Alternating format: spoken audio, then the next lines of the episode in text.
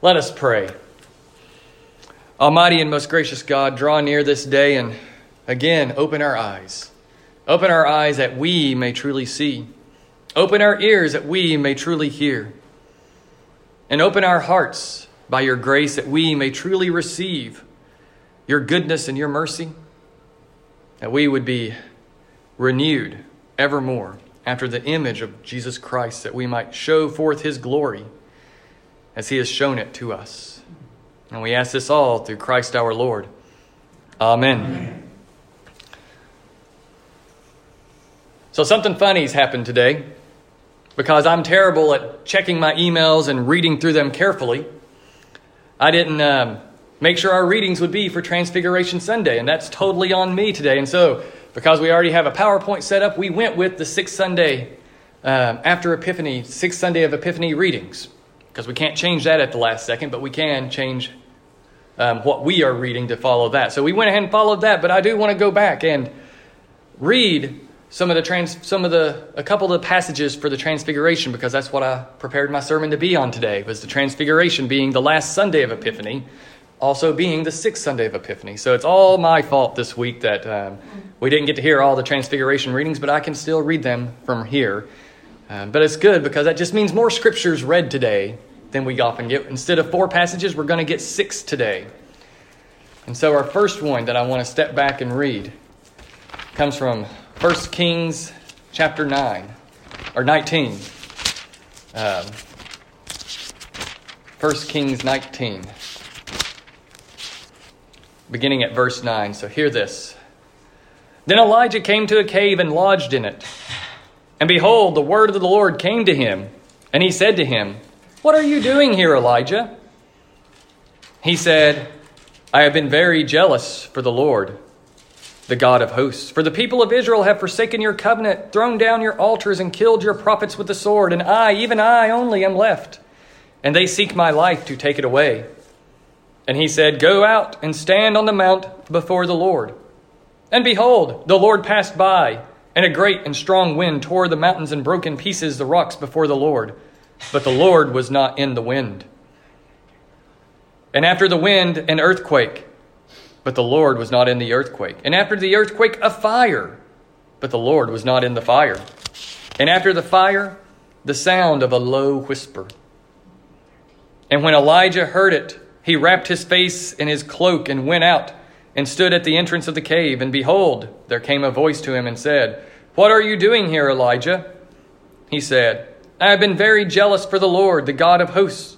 For the people of Israel have forsaken your covenant, thrown down your altars, and killed your prophets with the sword. And I, even I only, am left, and they seek my life to take it away.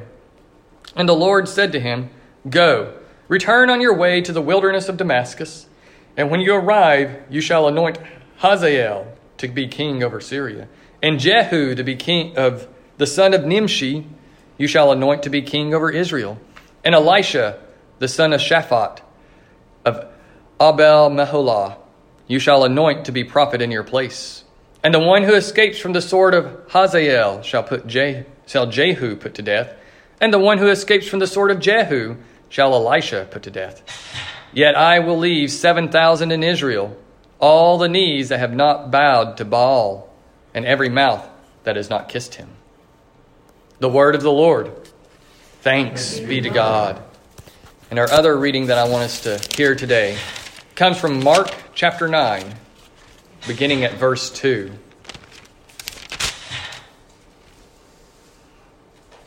And after six days, Jesus took with him Peter, James, and John and led them up a high mountain by themselves. And he was transfigured before them, and his clothes became radiant, intensely white as no one on earth could bleach them. And there appeared with him, there appeared to them Elijah with Moses, and they were talking with Jesus. And Peter said to Jesus, Rabbi, it is good that we are here. Let us make three tents one for you, and one for Moses, and one for Elijah. For he did not know what to say, for they were terrified. And a cloud overshadowed them, and a voice came out of the cloud This is my beloved Son, listen to him. And suddenly, looking around, they no longer saw anyone with them, but Jesus only. The word of the Lord. Thanks be to God. And so here we have the tale of two mountains.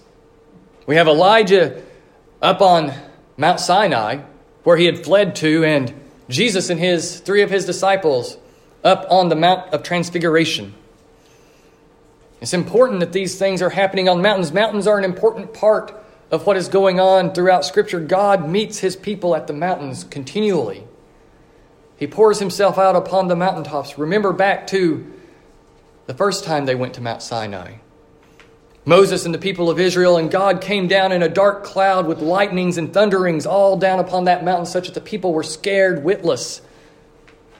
And when God spoke, they were even more frightened and begged for Moses to be their representative, to go into that cloud and listen to God on their behalf and bring back word to them.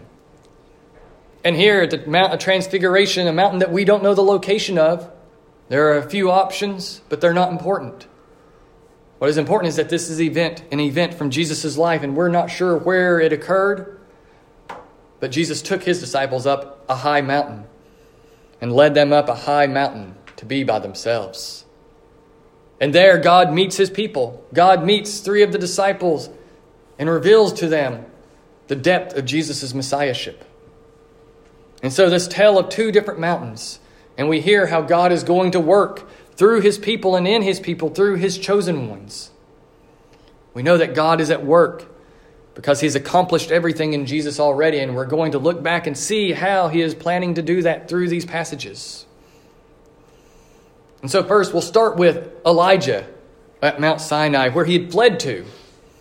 You see, just at least 40 days, probably longer than that, before he was on Mount Sinai, he had his great confrontation with the prophets of Baal, where they performed sacrifices. And it was a challenge of which God is going to come and consume his sacrifice, which God is going to show up today. And so the prophets of Baal built their altar and they slaughtered their bull and they danced around and they cut themselves and they cried out for hours and hours and hours and hours and nothing happened. It got to the point that Elijah started mocking them and asking them, was like, well, where is your God? Maybe he's in the bathroom. Maybe he had to step out and go do something. Who knows where your God is? Elijah mocked them because they were worshiping an idol and pursuing things of their own inklings, of their own desires. They were ignorant of the God of heaven and earth, of Yahweh himself, and they were leading the people astray. And so then Elijah steps up to the plate, so to speak, and builds his altar using 12 stones. And then he slaughters his bulls. And then he has him pour 12 jugs of water over everything to soak it down so much so that there was no way it could catch on fire with just a match or with a spark. And then he prayed to Yahweh a simple prayer saying, Send down your power and reveal yourself to your people. That's the essence of the prayer, not the actual prayer. And then what happened? Fire came down and consumed everything. Fire burned everything up. And everyone cried out, Yahweh is our God. Yahweh is our God. All the people there cried out that Yahweh is the true God. And God won that day, so to speak, the people's hearts. But then Jezebel heard about it. Good old Queen Jezebel when Ahab ran back to her and told her what had happened. That Elijah, after this great and glorious sacrifice had happened, went and killed all the prophets of Baal. He gets rid of the idolaters. He gets rid of those false prophets who are trying to lead the people of Israel astray.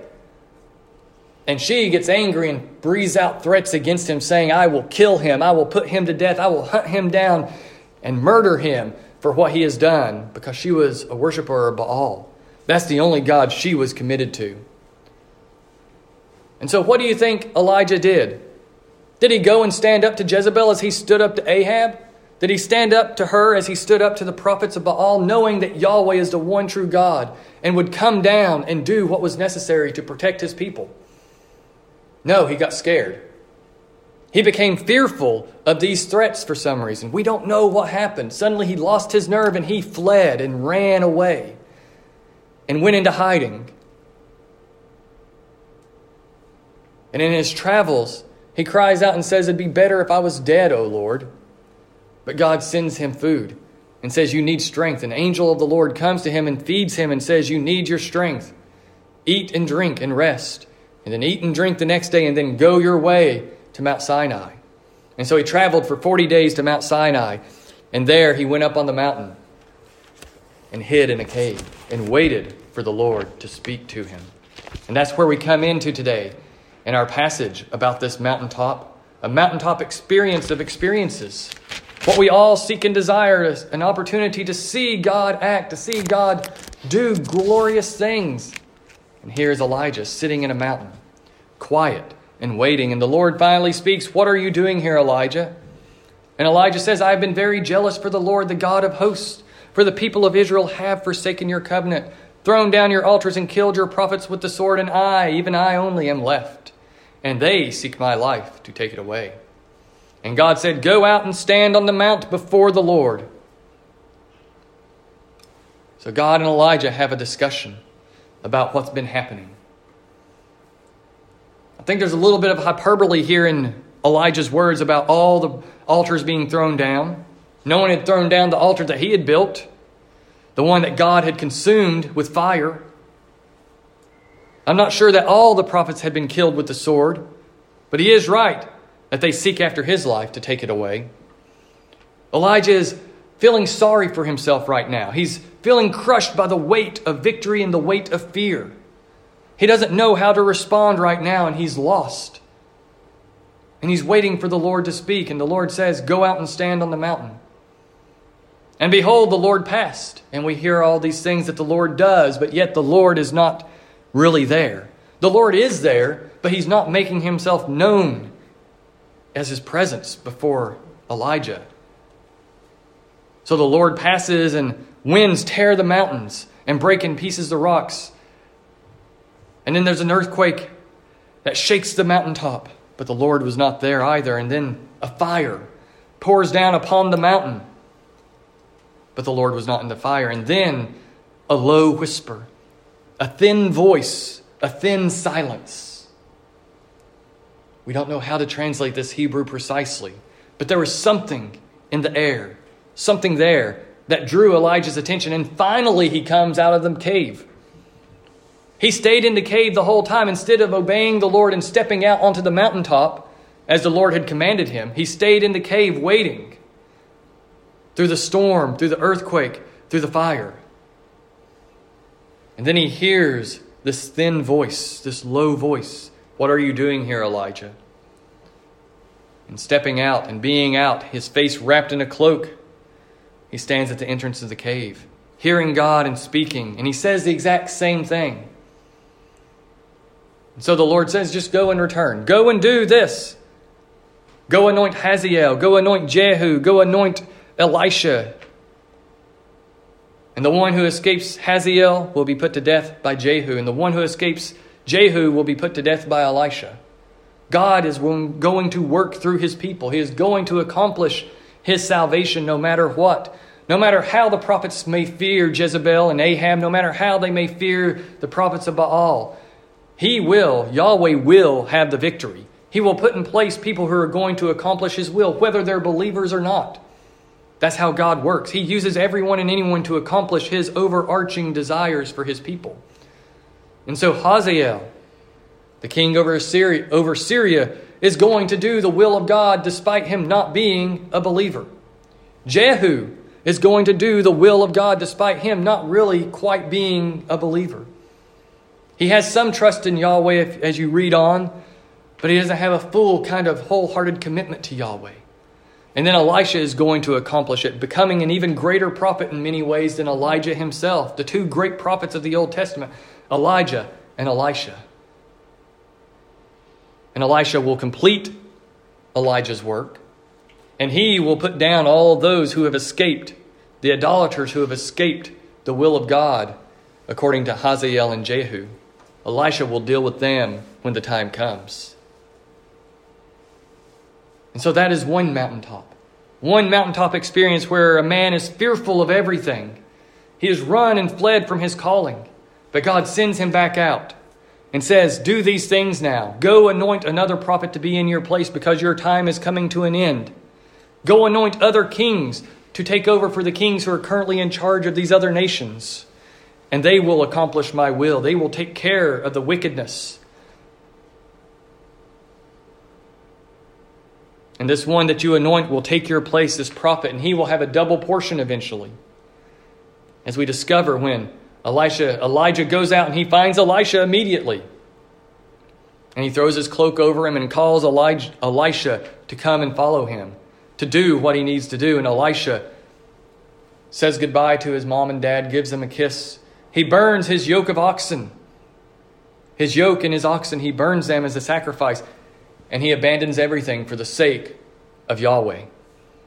Knowing that the great prophet Elijah has called him to do a great and glorious work for Yahweh. And so he follows him. And he becomes his assistant doing everything that Elijah teaches him. And eventually seeing Elijah off, seeing the chariot of fire come down and take Elijah up into heaven. Having a double portion of the Spirit, he goes out in power to proclaim who Yahweh is before the people. And of course, Elijah and Elisha have their counterparts in the New Testament.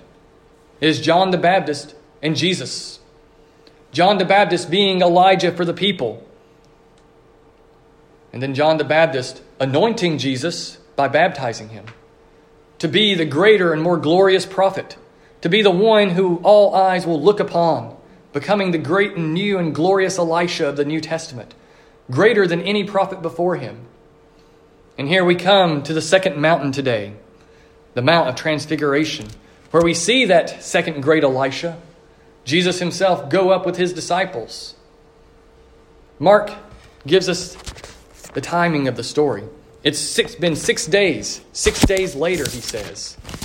And that's six days after some teachings of Jesus where he says that some of you will be here to see the coming of the kingdom. Some of you will see the kingdom come in great power. He's foretold his death and his resurrection. And so six days have passed. And he takes Peter, James, and John up the mountaintop with him.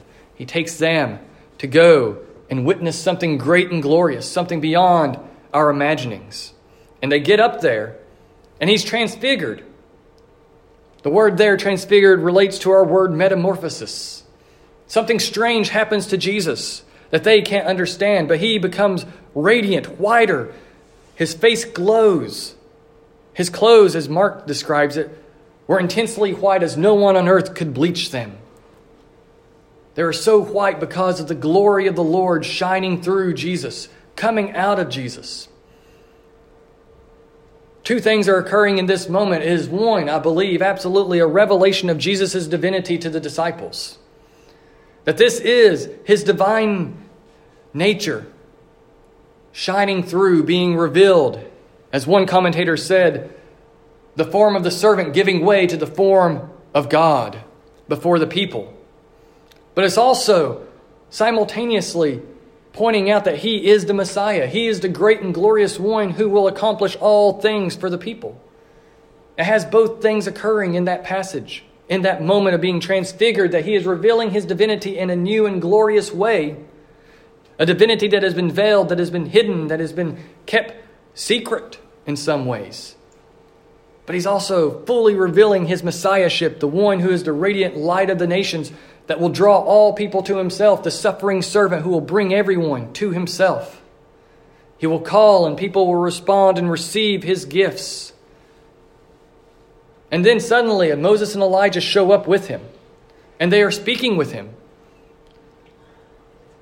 Mark and Matthew don't tell us what they're talking about, but however, St. Luke does. And he tells us that they were speaking about his exodus, Jesus' coming exodus, which is his crucifixion and resurrection, his accomplishing salvation, his doing away with sin, his bringing the people of God out of the land of sin, out of their spiritual Egypt. And I'm sure Peter, James, and John, hearing these things, still were not grasping it, even though Jesus had been telling them that he was going to die and rise again. They still don't understand the purpose of this. Why would the Messiah die and rise? What is the point of this? And so Peter blurts out and hearing and seeing all these things, it's good that we are here. It is good. It's a glorious thing that they are there. He is absolutely and totally right in that. It is good that we are here, but then he keeps talking. just like us in so many ways. We have a great spiritual experience and we try to tell someone, it's like, it was wonderful, and then we try to talk more about it and we just fumble it all up because we can't make complete, coherent sense of these spiritual experiences. And he says, let's make three tents one for you and Moses, one for you, one for Moses, and one for Elijah. Let's make three tabernacles for you to dwell in. Probably a reference to the Feast of Booths, the Feast of Tabernacles. We don't know if the Transfiguration was happening right at that moment or the was happening at the same moment as the Feast of Booths elsewhere. But nonetheless, that was on Peter's mind for some reason. To make reference to this festival, this glorious festival that reminded the people of their sojournings between Egypt and the Promised Land, when they lived in tents and when Yahweh lived in a tent. And he says, Let's make tents for you so that we can remember and mark this moment off he speaks out of hand. He doesn't know what he's saying. Mark explicitly says it. For they were terrified. These three disciples are scared out of their minds because of what is happening in this glorious moment. And if you remember, Mark, being the author of this gospel, it's understood that he was Peter's assistant. And so Peter probably told him this story and made it a point to say, I was terrified and I didn't know what I was saying. And I just blurted out whatever came to mind. And Peter and Mark wrote it down. So for everyone to remember, here's Peter speaking and not really saying anything useful. But then, after Peter yells that, let's make tents for you, a cloud overshadows them. The glory of God pours down in this cloud upon them. The Father arrives on the scene and speaks. The glorious cloud in Scripture. When you see clouds, you don't think of rain. When you see clouds, you think of the presence of God. He came down at Sinai in a great dark cloud. He hovered over the people of Israel in a cloud during the day and a pillar of fire by night. The dark glory cloud poured down onto the temple when Solomon dedicated it and prayed over it with the priests. When, where there is a great cloud, there is the Father. There is Yahweh Himself getting ready to speak and come and be with His people. And he speaks and says, This is my beloved Son. Listen to him. The words of the Father echo perfectly alongside those first words at the baptism. When Jesus started his ministry, he was baptized, and when John baptized him, the Holy Spirit descended and the heavens were torn apart. And the Father spoke, This is my beloved Son, in whom I am well pleased. The whole phrase isn't there, but enough of it to make us remember that passage. This is my beloved Son in whom I am well pleased. And he adds to it, the Father does. Listen to him, hear him, pay attention, take into mind what he tells you. Because he is my Son. He is my beloved Son, the eternal Son of, of myself, my Son from all eternity past, and the Messiah come to earth to save his people come to earth to do away with the sins of the world.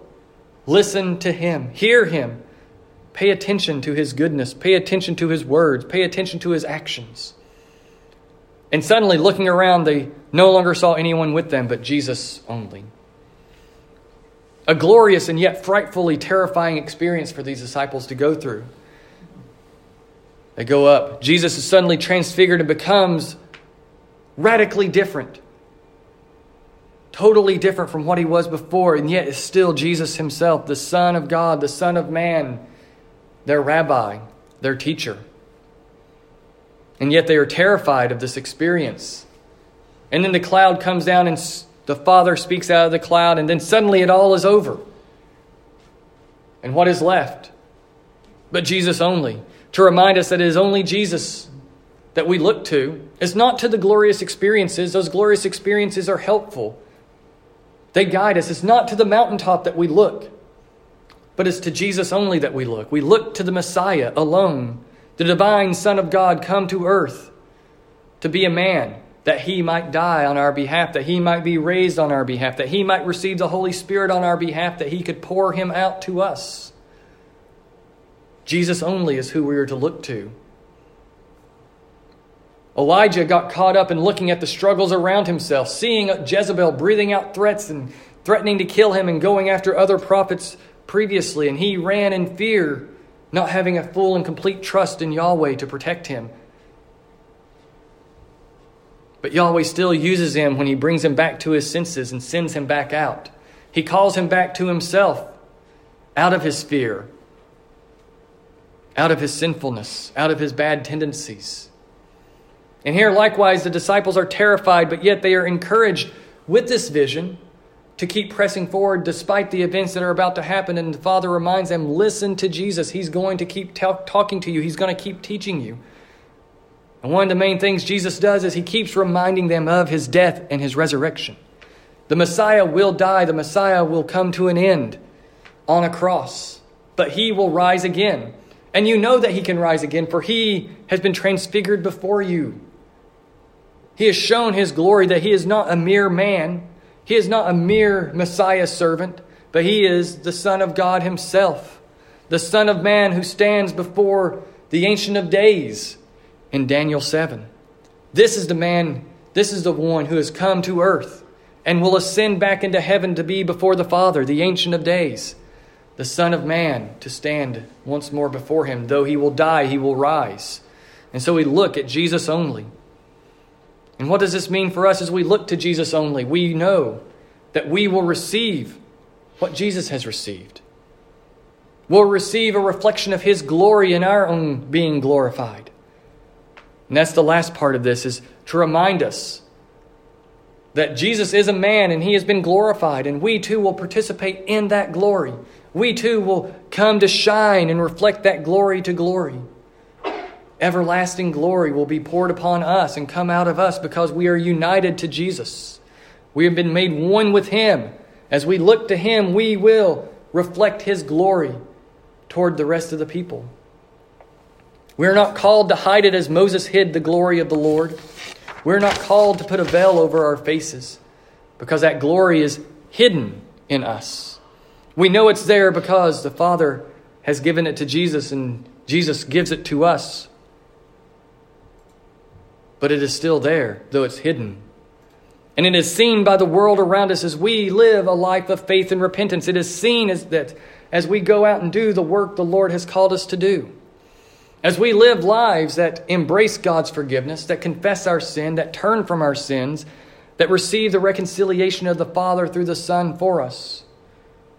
That becomes extended through our lives and goes out to others as we move with forgiveness extending reconciliation to those who have hurt us, who have harmed us, calling them to recognize their sin and calling them to repentance, for in repentance, reconciliation can happen.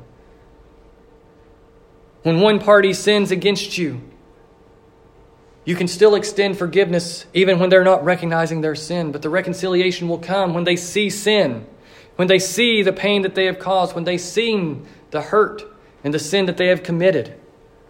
And reconciliation occurs because that's what happens between us and the Father. The Father gives us forgiveness through Jesus. And He creates reconciliation when we repent. Reconciliation is ready to be poured out upon us from the Father. The world is being reconciled.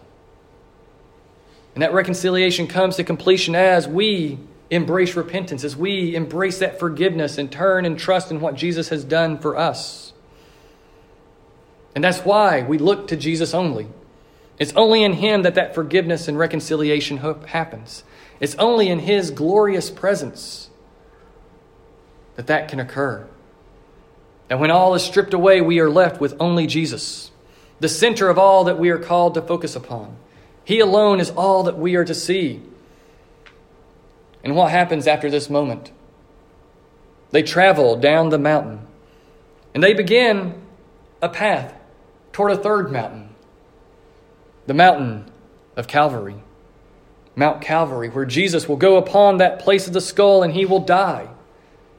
Jesus went up this high mountain to be transfigured, to show to his disciples who he truly was after revealing it to them, after they confessed it, and then they travel back down into the valley, the valley of suffering, to go toward another mountain where there's not a great and glorious experience as we understand it but an experience of great suffering that Jesus endures on our behalf, that we might be strengthened to endure whatever suffering we encounter in this valley of the world. As we travel through this valley, looking toward Mount Olive, the Mount of Olives, that one day Jesus will return to. We keep our eyes on Jesus and we recognize the mountains that he has climbed on our behalf. He went up Mount Calvary for us. He stood upon that skull and was placed upon a cross. That we would keep looking at that death and resurrection. That we would keep that before us and be changed more and more, knowing that as He has been transfigured, we too will participate in a transfiguration of our own when He returns. And we can live in light of that all of our days, trusting Him to come and be with us, no matter what. When all is stripped away, we are truly left with Jesus only. In the name of the Father, and the Son, and the Holy Spirit. Amen. Amen.